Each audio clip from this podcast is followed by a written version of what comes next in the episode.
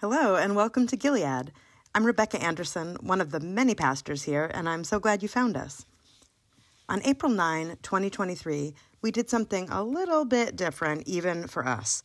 We celebrated Easter without our traditional liturgical pinata. Somehow, it still felt joyful. Maybe because 80 or 90 of us had gathered for the Easter Peep Show, Gilead and the world's first ever Easter burlesque church service, our preacher was Reverend Vince Amlin, and boy, did he let it all hang out. Here's Vince. Easter has always been a striptease.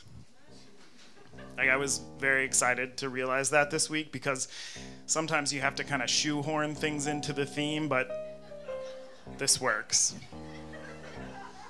It starts in the dark, early morning, spotlight on Mary Magdalene. She slips quietly out of her house. She doesn't want to wake anyone. She wants to be alone with the body. She doesn't know it, but in the stillness of the night, the act has already begun.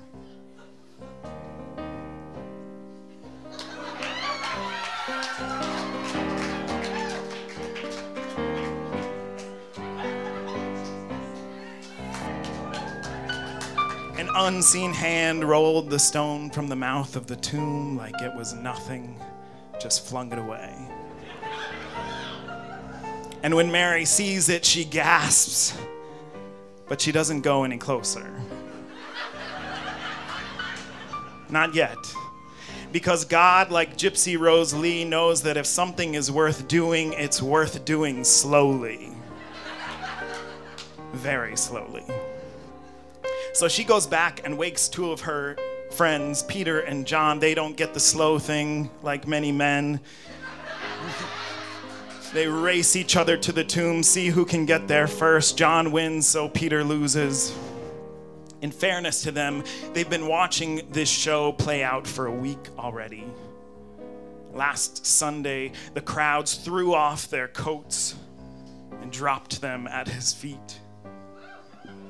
And then on Thursday, Jesus stripped his own and wrapped it around his waist and washed their feet so tenderly, like the kiss he shared with Judas in the garden that night. When the authorities showed up, they tried to grab one of the other disciples, but the young man took off running, leaving them holding his robe, naked and free. And the next day, they stripped Jesus and threw dice for his clothes and they executed him. And the moment he died, the temple curtain, the one that separated ordinary space from holy space, it ripped right down. Oh, dang it. it ripped right down the middle. But then it stopped. The whole show, the whole God and human drag act ended unsatisfyingly. And now it's Sunday. And John is bent over. This is in the text. He's peeping into the tomb, and Peter is behind him, pressed up.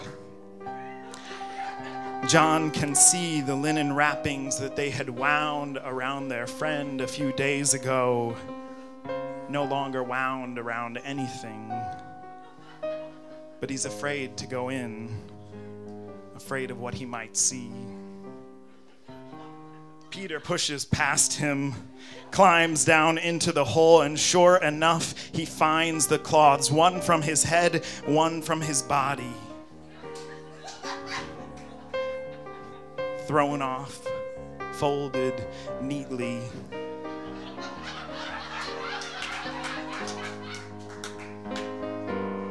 Right where they laid him.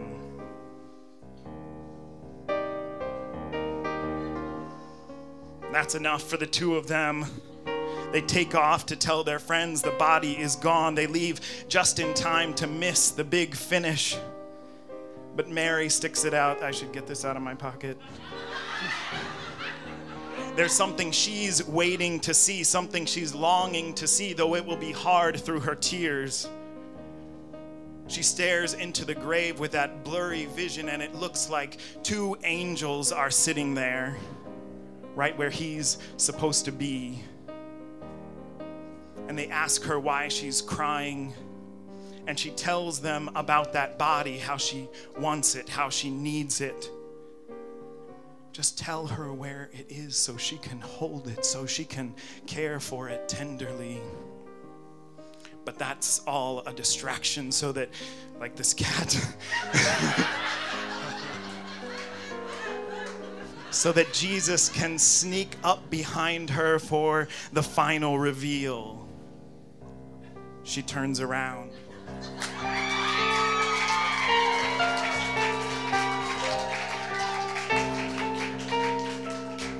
I never figured out how to take pants off but she still doesn't see him fully. She doesn't recognize him. She thinks he's the gardener, and then he calls her name and she knows Mary.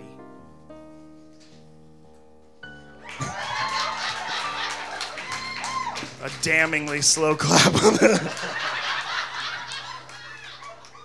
and finally, she sees him as he is. Easter has always been a striptease and what it reveals is a body meant to excite us. And this, of course, is the point of the sermon where my body stops standing in for the body of Jesus. as exciting as I know you found that. the body that's uncovered at Easter is a world changing body because that body is not just a body. It's a statement. It's a fuck you to the empire that executed him and to every other empire. It's a fuck you to colonialism, to state sponsored murder. That body is a fuck you to organized religion, to everyone who jealously tries to keep God to themselves, to anything that dares to stand in the way between the holy and the ordinary. That body is the body that has crashed the gates of hell, that has emptied the place out, that has defeated sin and shame and fear and death, even death, and replaced it all with love. That body is not just any body, it's a body that won't quit. It's a body that goes on and on and on. And also, that body is just a body. And this is where my body becomes a metaphor for Jesus' body again. because that body is just a body fat and hairy and sweaty and shaking and wrinkled and balding and broken and healed. That body is just a body, an ordinary human body, because God loves bodies that body reminds us that God loves bodies, created bodies, gets excited by bodies, so much so that God had to have one so that they could see and hear and smell and taste and touch us, our bodies. And this is where your body becomes a metaphor for Jesus. Actually, it's not a metaphor, it's just you are Christ's body. You are a body with God in it. You are made in the image of God. You are living proof that God loves bodies. God made you beautiful and powerful beyond your knowing. And just to be clear, if your body came with blueprints for how it needed to change to be more fully your body, God loves the body you are becoming, or the bodies you move between, or any other way that you body. Because your body is more than a body, it is part of the change that God is making in this world slowly, very slowly, to turn it into a place of love and justice.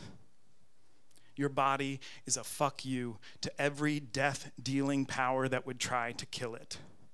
Every state legislature, every hate filled preacher, every bastard cop, every capitalist lie that tells you you are incomplete without someone else or something else you need to buy or be. You are whole. You are good. You are saved. You are loved tenderly.